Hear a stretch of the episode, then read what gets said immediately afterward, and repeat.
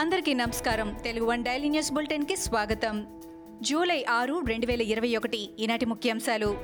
AP ముఖ్యమంత్రి జగన్ను భారత దిగ్గజ బౌలర్ మాజీ team India head coach Anil Kumble కలిశారు.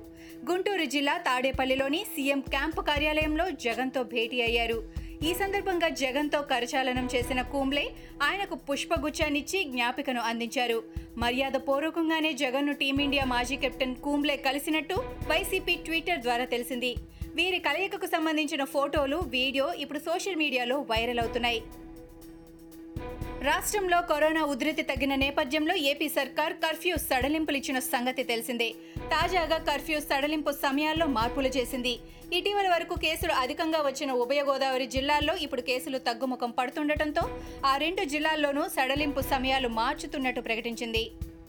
ఉద్యోగం రాలేదంటూ కర్నూలు జిల్లాలో ఓ యువకుడి ఆత్మహత్య నేపథ్యంలో టీడీపీ ఎమ్మెల్సీ నారా లోకేష్ ట్విట్టర్లో స్పందించారు. జగన్ ముఖ్యమంత్రి పదవి చేపట్టి రెండేళ్ళైనా ఎన్నికల ముందు ఇచ్చిన హామీ ప్రకారం రెండు పాయింట్ ముప్పై లక్షల ఉద్యోగాల భర్తీకి ఎటువంటి చర్యలు తీసుకోవడం లేదని ఆయన విమర్శించారు. అందువల్లే రోజుకొక నిరుద్యోగి బలవన్మరణం వార్త వినాల్సి వస్తోందని లోకేష్ మండిపడ్డారు. వైసీపీ నేతలపై తెలుగుదేశం పార్టీ నాయకురాలు మాజీ మంత్రి పీతల సుజాత మండిపడ్డారు. రేవంత్ రెడ్డిని టీపీసీసీ అధ్యక్షుడిగా చంద్రబాబు నియమించారంటూ వైసీపీ నేతలు చేస్తున్న వ్యాఖ్యలు హాస్యాస్పదమని చెప్పారు. ఇలాంటి చౌకబారు విమర్శలు చేయడం వారి దిగజారుడుతనానికి నిదర్శనమని ఆమె అన్నారు. రెండు తెలుగు రాష్ట్రాల మధ్య నెలకొన్న జల వివాదంపై మాజీ MLA Tadipatri municipal chairman JC Prabhakar Reddy తాజాగా స్పందించారు. ఈ సందర్భంగా తెలంగాణ నేతల తీరును ఆయన తీవ్రంగా విమర్శించారు. వైఎస్ తనకు ఆప్తుడని ఇష్టమైన నాయకుడని జేసీ అన్నారు.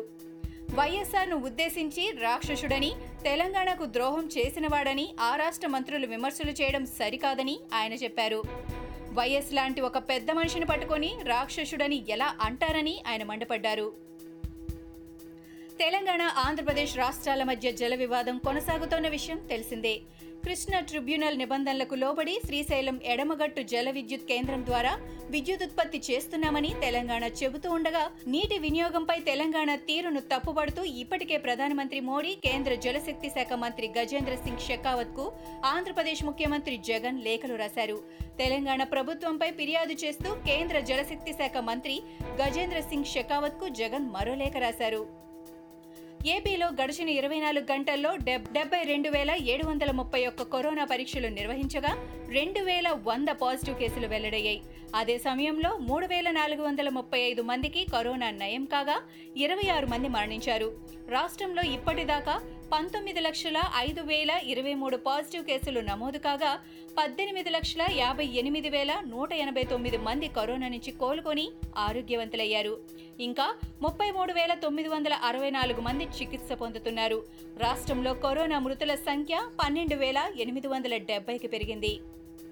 ఏపీ తెలంగాణ మధ్య కొనసాగుతున్న జల వివాదాల్లో నేడు ఆసక్తికర పరిణామం చోటు చేసుకుంది. రాయలసీమ ఎత్తిపోతలపై తెలంగాణ ప్రభుత్వం ఎన్జీటీని ఆశ్రయించింది. ఎన్జీటీ ఆదేశాలకు విరుద్ధంగా ఏపీ రాయలసీమ ఎత్తిపోతల పనులు కొనసాగిస్తోందని ఆరోపించింది. ఈ మేరకు ఏపీ సర్కారుపై ఎన్జీటీలో ధిక్కరణ పిటిషన్ దాఖలు చేసింది. అతిపెద్ద ప్రభుత్వ రంగ bank State Bank of India SBI దేశంలో కరోనా తీరుతెన్నులను ఎప్పటికప్పుడు అంచనా వేస్తోంది. తాజాగా కరోనా థర్డ్ వేవ్ పై ఎస్బీఐ నివేదిక రూపొందించింది.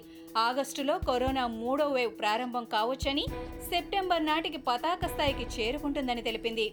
COVID nineteen the race to finishing line పేరిట రూపొందించిన ఈ నివేదికను ఎస్బీఐ తాజాగా విడుదల చేసింది.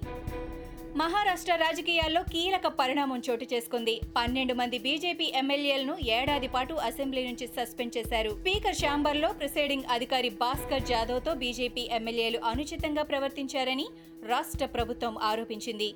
ఈ కారణంగానే వారిపై సస్పెన్షన్ వేటు వేసినట్టు ప్రభుత్వ వర్గాలు వెల్లడించాయి. ఈ పన్నెండు మంది ఎమ్మెల్యేలను సస్పెండ్ చేస్తున్నట్టు తీసుకువచ్చిన తీర్మానానికి ఆమోదం లభించింది. ఇవి ఈనాటి ముఖ్యాంశాలు. మరికొన్ని ముఖ్యాంశాలతో మళ్ళీ రేపు కలుద్దాం. ఈ షోని క్రమం తప్పకుండా వినాలనుకుంటే మీరు ఈ షో వింటున్న ప్లాట్ఫామ్లో కానీ లేదా Google podcast Apple podcast Gaana మరియు ఏ ఇతర పాడ్కాస్ట్ యాప్లోనైనా సెర్చ్ చేసి సబ్స్క్రైబ్ అవ్వండి. కొత్త ఎపిసోడ్ వచ్చినప్పుడు మీకు అప్డేట్ వస్తుంది. అంతవరకు సెలవు. నమస్కారం.